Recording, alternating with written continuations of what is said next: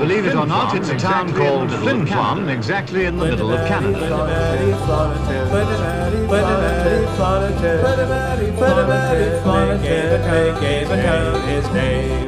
Flin Flon is built, Flin Flon is built on solid rock. The first one of the first things we noticed were the boxed in sewer pipes. Above ground, above ground. We'd never seen anything. We'd never seen anything like it before.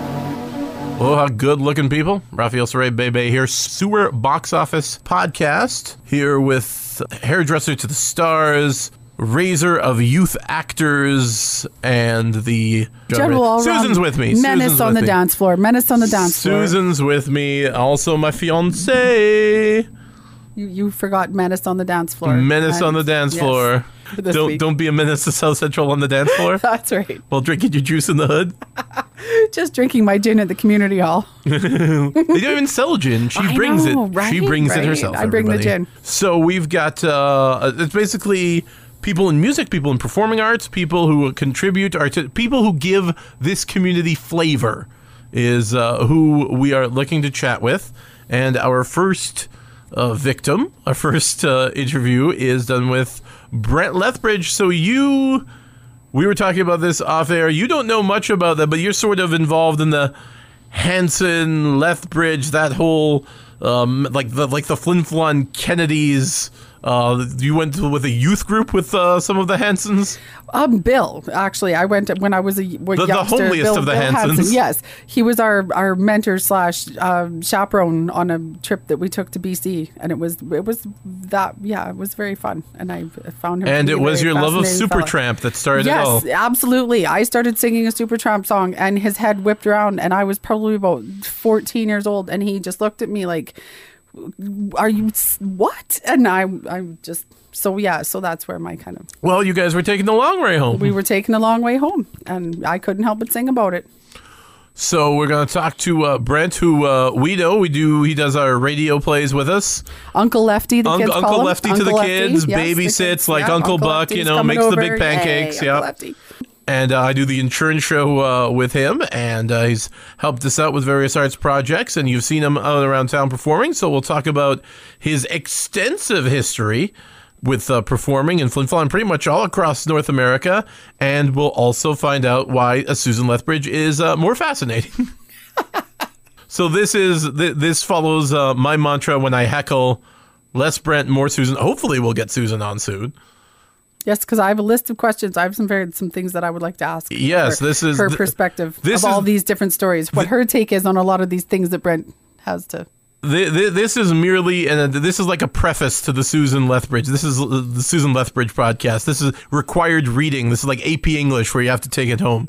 So, uh, this may be a two-parter. This may be uh, like uh, the episode of Seinfeld where they try to put all the bottles in the mail truck and John F. Kennedy's golf clubs get thrown in there. So, we'll talk with uh, Brent Lethbridge, Uncle Lefty, the bipolar rock and roller, the Lindsey Buckingham of Flin Flon coming up next here on Sewer Box Office. You weren't born yesterday. You didn't come down with the rain, and you most definitely did not fall off the back of the turnip truck. So when I tell you that this Christmas Sears is the only place to buy electronics like TVs, cameras, or video games, I know you're going to listen. And why not? Sears has the best brand names at great prices and fast delivery. So this Christmas, get into Sears and show the world that you're nobody's fool. Order direct from Sears Home Store and get free shipping on everything you order. Make the right choice. Choose Sears Home Store. Start us off, Brent.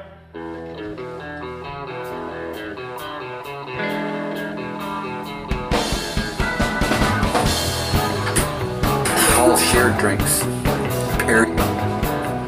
Oh, aren't we posh? I know, We're rocking. share. We're rocking the uh, the carbonated uh, co-op, ninety seven cents. He drank ditch water when he first got here. Oh, but now Ooh, Oh, now he needs bubbly water. Oh, liked it. All right. So did you grow up here? Are Yes. you are you Flin Flon born Yeah. and or raised? Yes. Was there was there like an arts community when you were a kid? Was it through schools or Yes. Yes, there was. The Glee Club was still going when I was a kid. was that theater? Was that plays? Yeah. Was that through the it schools? was, is what we do. Like it's took the Flin Flon Community Choir took its place. So the Glee Club used to put on all the productions like uh, Brigadoon and Finian's Rainbow and Oklahoma and Music Man and all that stuff. Yeah. And Yeah. were you in that, or was your No, family in that? Susan was in that. Okay. Yeah. Is, was that when you were like in high school or like a little kid? As a little kid. Was was it? Were your, is your family musical in any way? No, my parents are not. But I just found out from my mother not long ago that she tells me that her family back in Naicam, Saskatchewan, she come from a big family. Her mom and her dad, Charlie and Tina, they used to go out. Charlie and Tina. Yeah, they used to go out, and uh, my my grandmother played the organ uh, slash piano, and uh, Grandpa was like a fiddle player. And they did all the square dancing gigs all around that area. So I was like, oh, well, I didn't even find this out till you know, After like you well, two years ago. Oh. Yeah, yeah. So was was CFAR the big deal? Like, did you grow up in when there was just the CBC? I guess Not even. not even. Okay. No, in the first few years, it was nothing. There was there was a radio, and I maybe listened to the odd bomber game, and uh, my dad liked boxing. When, uh, Oh, it was on the radio, like on yeah, the yeah. CBC radio. The Oh, yeah, Friday very night fights cool. tonight. I think the first fight I ever listened to was uh, some guy named Cassius Clay and uh, Sonny Liston. Oh my goodness. This loudmouth, brash, braggadocious black man from the south was uh, the Louisville Lip, they like to call him. Uh, my dad was sort of attracted to this guy because he had a big mouth. And he said, Ooh, he's interesting. So, yeah, it's one of the first fights I ever listened to. Because we were talking with Tim Spencer the, the the glory days. Yeah. Did like a lot more live acts came to town during that time? Well, Tim's older than me, right? Well, yeah, Substantially. But, well, substan- substantially. But was there more live entertainment Well, sure, then? sure. Because there, I guess there was no. when when we first got TV, it was it was like a week late. There wasn't much going on when we did get TV, and there's mostly the test pattern you'd look at that and gardening with Stan or something, you know, Don Messer's Jubilee. So there wasn't a lot. Oh. But as as a kid, I remembered I was just too young at, at the time. Is there would be touring act come up here all the time, play at the community hall. I remember going to see one once, and uh, Pinky Davy wouldn't let me in. well, I was like thirteen, right? And it's like, here you're too young. I said, well, yeah, but I know who the band is. I want to see the band. No, you're too Pinky young, kid. Davy. I remember home. my grandpa saying that name. Was he in the pipe band, the bagpipe? Yeah, but he, was band? he was like a director of like recreation or Ah, something, or okay. something like that. So he was a bit of a bit of a wheel, you know, had a little entertainment power. So I think I believe he was one of the people, like a coordinator, an arts coordinator. He'd bring in various bands and they play it with the community, the old community hall there. So I guess records that would be your. We would go your to thing. photo music. Well, my thing was I have a sister who's uh, five years older than me, and um, when she was in, in about 1963, she got really lit up by the Beatles, and she was Beatle crazy. She had Beatle jackets, and she bought every Beatle record and posters all over, but all over the walls. But she she started bringing home these records, right? And it, oh, you know, I kind of got lit up from hearing that. Uh, electric guitars were fairly. So, so before that, it was just like Perry Como music, basically. before that, my heroes were both my sister's age, and um, some guys are still around, like uh, Paul Bergman, Del Ward. Those guys they played in bands. They're that much older than myself, so uh, they used to rehearse just down the street from me. Then I would go over and sit in their steps, you know, and hoping they would notice. There's Mm-hmm. And a were you playing? kid. When did you start no, playing? No, I when wasn't did even you? playing then. Well, I, I, for serious, probably started. Uh, I was pretty young actually, grade three, and I, I sort of left it a bit because I like to play hockey too. But then my dad bought me an electric guitar. Then I got kind of jacked up, and then by the time I was fourteen, then I was I was playing for money. So did you do lessons, or are you just I did lessons impresario? One year.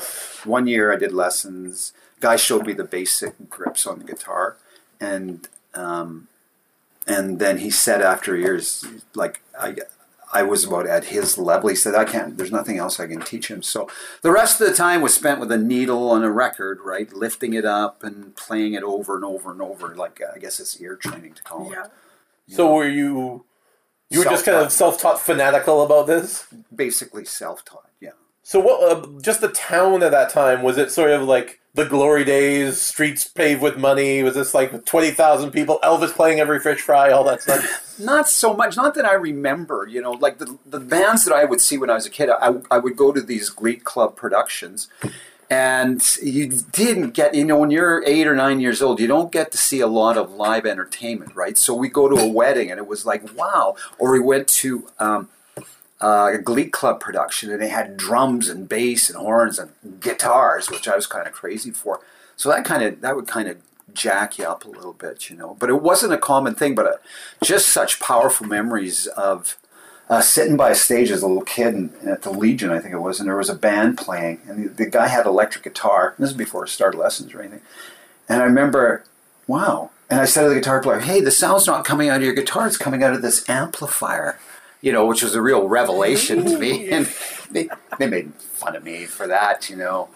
But uh, it, it, that's what Jack up. Remember the first time walking down the street, actually hearing an electric guitar in someone's bedroom, it was um, local Paul Bergman. He lived in a two-story house. He had a bedroom on the second floor, and he had his window open, and he had some guitar in there, and he was he was playing away. And I just remember it was like an electric bolt through my body or something. So it, it was a very impressionable young man. So I thought that was pretty cool. And then my sister keeps bringing home the Beatles, and as she gets older, the Beatles become something a little heavier, and then Right, that finally perfect metamorphosis. here comes Led Zeppelin when Yeah. she had moved away and started coming back home, right? And you know all that stuff gets you pretty excited.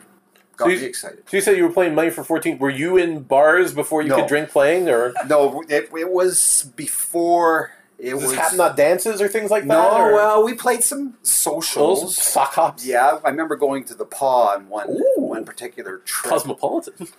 Yeah, I think we were 15. Me and my my uh, neighbor right next door, uh, Tommy Gibney, we were like 14 and 13 or 14 and 15. And we got paid for gigs every weekend. We go out and do our thing. It was good fun. Did you have a like dreams of rock stars, or would just just play as much as possible, or did you even was was becoming a big deal even something in your in your mindset? Well, yeah, I think my friends would certainly say that, you know, is that I seem pretty focused on having a, a career as a musician um, until I actually became a working musician. And that's all I did. And, and that loses its luster pretty quick. It only took a year playing bad, bad bars. We'll get to that. sitting in, yeah. But it, it, from the time that we're 15, um, and Susan and I started um, playing together and performing together, um, we played like from that uh, 15 year old to to like grade 12 thing 15 to 18 around here. But we had a we had a pretty good band then and we would go to the Pas and cranberry and snow lake and thompson and we almost worked every weekend made a good buck. And i always thought well it's like running a little business you know because Mm, for you have to make all the arrangements you had to book hotels you had to eat you know we had to get beer all that kind of stuff.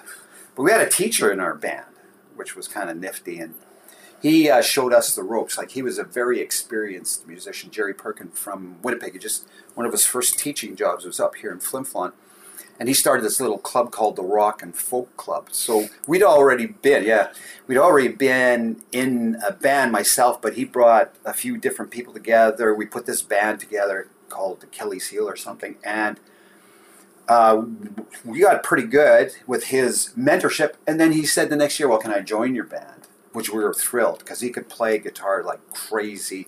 He would show us drumming parts. He would arrange our harmonies, and he gave us a good leg up in terms of uh, kind of progressing by the small town influences because you know you don't have uh, YouTube back then, and you don't have uh, you can't go get guitar tabs. You have to either listen to it or someone has to show you technique. He really accelerated our, our process with, with ear training, playing, singing, harmony structure, that kind of stuff. Very thankful for. So did you meet Susan through bands, or did you guys go out beforehand, or how did the Yeah. how did this this courtship of this merger of Flin Flon mega talent happen? Well, yeah, we were we were pretty young, um, probably fourteen and thirteen when we first met. And, uh, Was she a singer already, or no, no? no. well, she was, but I Not didn't- professionally. Well, I didn't. Think, I didn't. You know, I didn't think so much. But she would tell a story about we were, did start a band and it didn't get off the ground because um, we're looking for a singer, and we thought maybe she would be the singer, but then we found someone else who had a PA system. So I had to go for a walk with Susan and, Oh. and fire her. I'm, I don't think she's forgiven me yet. but that, that was just a kind of a, a distraction. And then a year later or so, we she, she could sing. I saw her sing. Some of my friends saw her sing, and oh yeah, Susan Susan can sing for sure. So we had a we had a couple girls in the band and three guys to start with. So when did you went to Winnipeg then, or when did you when did you leave to become a musician? After graduation, um, I went to Winnipeg. Susan had had, had uh, left for the city before I had, so she uh, she she got down, or she found work fairly quickly within a couple of months because of the training she had back here, and some of the people that we knew from Winnipeg because we would meet the odd musician going through town and you talk to them and Mm-hmm. For sure. they From a little network. kind. That's right. Yeah. Yeah, the old fashioned Yeah, network. the old fashioned Yeah. network. Yeah. Yeah. So by the time Susan got to Winnipeg, there were some people who had been up here, played. We played on the same bill. They went back to Winnipeg and talked amongst the management and booking agent people that oh, this girl, there, there's a good band up in Flin Flon, and this girl's in town right now, and uh, she's looking for something. So she got she got hooked up with the band pretty quick, and away she went on the road, just just like that. So there were there were a lot of opportunities. You could play. There were there were lots of opportunities because there were so many places. What are some of the venues? These these classical timey. Well, you know, to cut your teeth, you got to go on the road for a little while. So we go to a, place called uh, Fort Frances Nick's Zoo. In Ontario? Yeah. Oh, okay. Yeah, yeah, Fort Frances. And what I remember most about that was uh, all these bars had strippers too, right? So the band and the strippers were always put in the same floor of the hotel, right? You so, so sort of develop this camaraderie with the other entertainers, so to speak. Then we played at a place called Nick's Zoo out in uh, uh, Sioux Lookout, where people yelled at us. I mean, we only had 15 tunes, right? The first time me and Susan were with that, we had 15 songs, and people start yelling, "That band doesn't get out of town alive," you know. And you play there six nights, so you're sort of waiting for that to happen. But we did get out of town alive. What were? Do you remember some of the fifteen tunes? Uh, Sweet Home Alabama done very badly. But loudly. I think a James Gang tune called uh, "Seems to Me," and no, I can't remember a single other one. But probably, you know, "Taking Care of Business" would have been in there because that was easy to play. Yeah. So did you did you meet any? Can you name drop? Were there any sort of stars that people would know that you perform with or, or ran into around that time?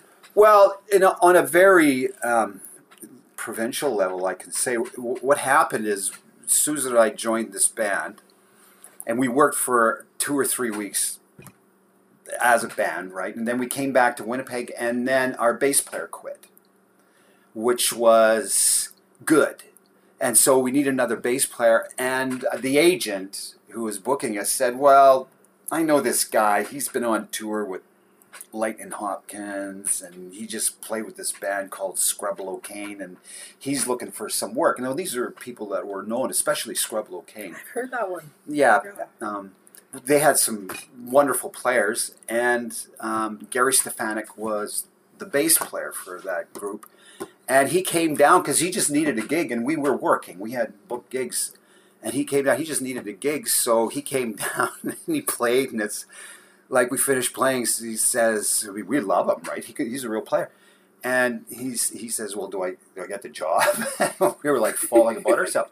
So he joined the band, and then the world's worst drummer was playing with us, and um, he we he was sort of the leader of the band, but he was embezzling money, like PA money, and not paying it. So I go into a music store, and the manager would say, "Hey, Lethbridge, you owe us seven hundred dollars for what?" and he'd say, "Well, we haven't been paid for the PA for a while." You know, oh my! So this our drummer was ripping us off, so we fired him. But because we had this bass player Gary Stefanik, he knew a drummer. The drummer's name was Ronnie Savoy. Ronnie Savoy was like, wow, he's actually, yeah, because we had gigs. Yeah, come play with you, get gigs. Ronnie Savoy, his claim to fame was he played with the Deverons, which of course was with Burton Cummings, right? So here's me and Susan thinking, wow, life is on the improve, right? And then shortly after that, we had a guitar player. We had two guitar players, and the other guitar player quit. Now, what was happening is we were. It's like Spinal Tap. What was this Well, band is. called? Never mind Spinal Tap. What was this band called? Well, we were way ahead of our time. We called ourselves Lady Susan. Get out. I love it. Well, yeah, we were way ahead of our time because Susan hated the name because whenever they put it up on the on the marquee of a hotel, it looked like you know it was like the stripper name or Yes. something, right? So her mother was very concerned. But no, no, we're not we're not doing that. So the guitar player quits, and along comes Brent Parkin, and. Brent is a well-established blues musician, a good singer, great Yeah. slide He was player. here, yeah. yeah, he was here. Canada Day. That's right, and uh, he needed a gig. So the next thing we know, we got a real bass player, a real drummer, and a real guitar player. Me and Susan, right? And this all happens if, within the first year that we start playing in Winnipeg. So we then established a pretty good band. But once we once we got kind of good, we didn't want to play covers too much anymore. We just wanted to go do what we wanted to do because that seemed like way more fun. But that doesn't get you much work in those days. So we gave it a run for a while, um, and then it uh, it basically uh, fell apart. But because we had Gary Stefaniak and and Brent Parkin in the band and Ronnie Savoy, other people started to come out and see us because they're friends of those three guys. So this is how Graham Shaw came to meet um, Susan, and he already knew Gary Stefaniak because that's who he's come to see. So he ultimately recruited Susan for his act, the, the Sincere Serenaders, when he put his band together. So that's how that sort of came to be.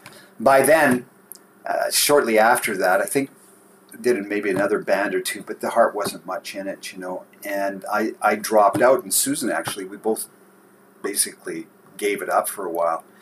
And then um, Graham called uh, Susan and said, I'm starting a new band, and I'd like you to come and check it out. And, and Susan, she'll she will agree with this part. I'm pretty sure is that um, she wasn't going to do it. And I, I said to her, "Wow, I, uh, Susan, honey, like if you're gonna if you're gonna sing, you should sing. You know, and this looks like a really great opportunity because if you don't do this, then you know why would you sing? This is an opportunity. Every not everyone gets this. So she said it was a good pep talk, and she decided to do it. And it was a, some growing ex- pains for her with that because these are all guys who are a lot older, like six, seven years older, and the other singer was about ten years older than her. So they were well experienced, been around, played in good bands all their lives essentially in Winnipeg. So she she had this opportunity and she grabbed it. But I didn't go back. I didn't go back guitar playing. I was I was I would jam with some people, but I wasn't interested in guitar playing anymore. I had about enough of that. Because I found out in that year of being a musician that we were the last to get paid. And there was people getting paid way before I was getting whatever Did you was left sign over. anything? Was there any? Yeah, sort were there like the, the, the club promoters like with cigars No. and I'm gonna just make you a big star? handshake, or Just just handshakes. Yeah, There's yeah, no just, contracts. You don't worry, know, just don't worry about it. Man. There, there, you're, you, you're not in the union. There is no help if you get fired in the middle of the week because, for whatever reason, there was no recourse. You were fired. Pack up, get out of my hotel. Which you know, that's the way it goes. But I hung around a bit with uh, Susan and those guys, though I didn't play with that band at all. And Susan was working with them, and uh, uh, one day I got a call from the the agent who ran Hungry Eye Agencies in Winnipeg because we got kind of friendly and I knew him. His name was Frank Weiner, and he said, uh, "Hey Brent, uh, there's a job like in the administrative end of the business if you're interested." And I said, "Well, what is that?" And he said, "Well, this pr- production promotion company is looking for uh, a guy." Booker, talent agent, something? Not a booker, no? no, no. It, like a hands-on day of uh, production guy for rock shows. And I said, "Well, I'll, I'll, I'd be happy to go do an interview." And I went, did did the interview with uh, two or three fellows in this office, and uh, one of the guys, his name was Bruce Rathbone, I called him Bones. I knew him, and him and me, we didn't like each other. It was like I, I'm sure he'd just ra- rather punch me in the face as I would him in the moment, right? But then I got the job, so now I'm going to be working with this fella. So I got the job anyway. So what happened at that particular point? I got into the uh, stage management and uh, concert production and and uh, in Winnipeg probably for seven or eight years I did probably every major rock show that that went through the Winnipeg Arena or Oh, the wow. Playhouse or the concert hall. And then we had Saskatchewan um, big venues out there so the Agridome out there and the old old Saskatoon Arena.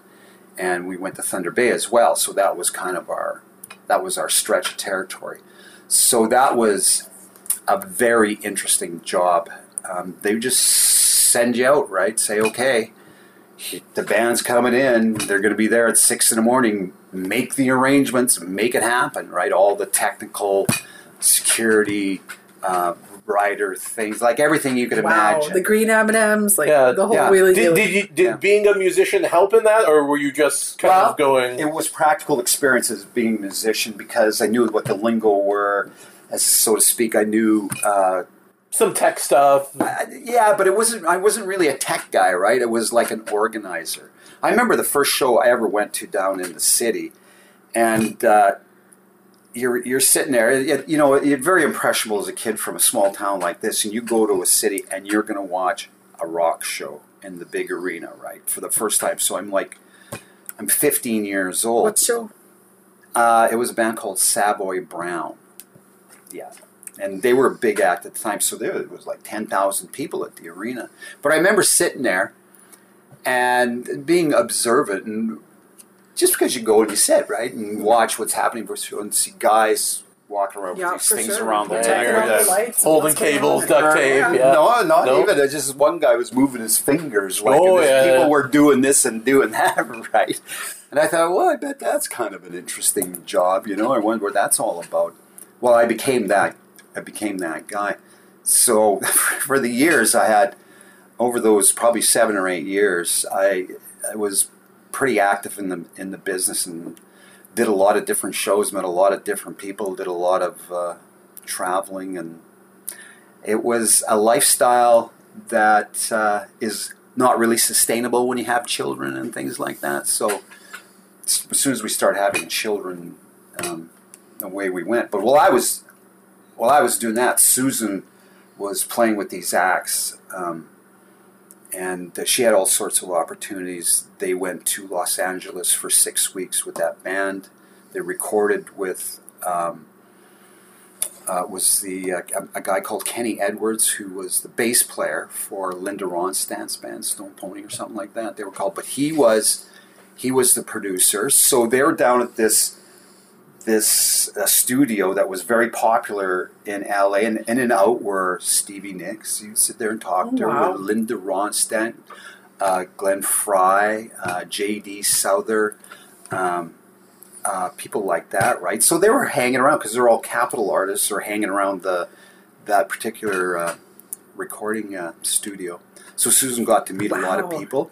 Out of that experience, um, Graham, Sean the Sincere Serenaders, Graham won a Juno uh, for most promising male vocalist, I think it was, and it was 1981. But Susan got to go out there, perform on the Junos, do a live uh, number on the show, and there was Pierre Trudeau sitting in the front and all this. And then afterwards, she got to go to dinner with her managers, which were the they called them the Fiedler, uh, the Finkles, no, the Bernies, the two Bernies, uh, Fiedler and Finkelstein. But anyway, they go out for dinner, and who's there sitting across the table from Susan? Is Joni Mitchell. And Oh, she's wow. so starstruck she Oh, could wow. barely talk, right? Right. But there's only six or seven people there, so it's it's it's a pretty intimate I thing. bet it was amazing. Yeah, it was. Oh, Susan had some great experience, and then uh, out of that, they wound up going right across Canada in support of Doctor Hook, which was generally big ten thousand seat arenas. And at the same time, she was going across Canada. I was working with uh, with a rock and roll going across Canada, basically at the same time. So we kept hooking up in, you know, we'd meet in here, and then we'd meet in Saskatoon, then we'd meet in Edmonton and Calgary, then Vancouver. That must have been very exciting and romantic. It wasn't. I it think. was. Yeah. It was. She Right. was higher end. I was lower end because and we're. But still, I'm with her. It's like I'm I'm, gonna be, her. I'm gonna I'm be in with her. Saskatoon on Thursday. Yes. right. Like It was okay. a bit of that. I'm I with her. were I'm with the right. band. I'm with her. Yeah. Well, yeah, it, was a bit, it was a bit of that. But um, once once Graham was finished, then she she hooked up with uh, Rocky Roulette, and they really had a great run for about three or four years. the The band was very popular. He won a, a songwriting contest, uh, a national songwriting contest, and uh, the first prize was well uh, you will get to record your song and they'll offer you a recording contract. So she was part of that, and that was very exciting. So they go do the uh, the recording project, and it's with Bob Ezrin, who does Pink Floyd, uh, Dark Side of the Moon, The Wall, and all this kind of stuff. So he's the producer, right? And this is all very exciting. And then uh, they were they were offered a recording contract, but at the time it just didn't seem like in their best interest to do that. So that was essentially the timelines of, of what we did and and at the end of it the last few last few months Susan was performing she was probably six seven months pregnant Oh wow! Oh, Yeah. I know. I worked right up till nine months. yeah so, Yeah, so but we kind of figured if uh, if we're going to continue in this business obviously she wasn't going to be working she'd be staying at home and I'd really have to start going out on the road all the time which wasn't which wasn't something I wanted to do. So we packed our bags and moved back to Flin Flon.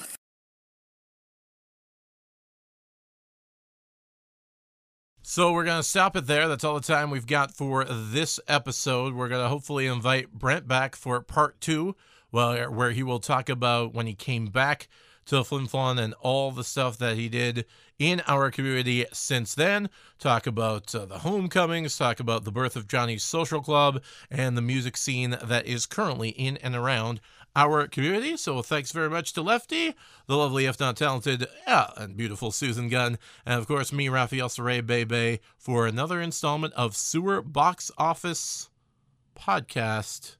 Good night and good podcasting.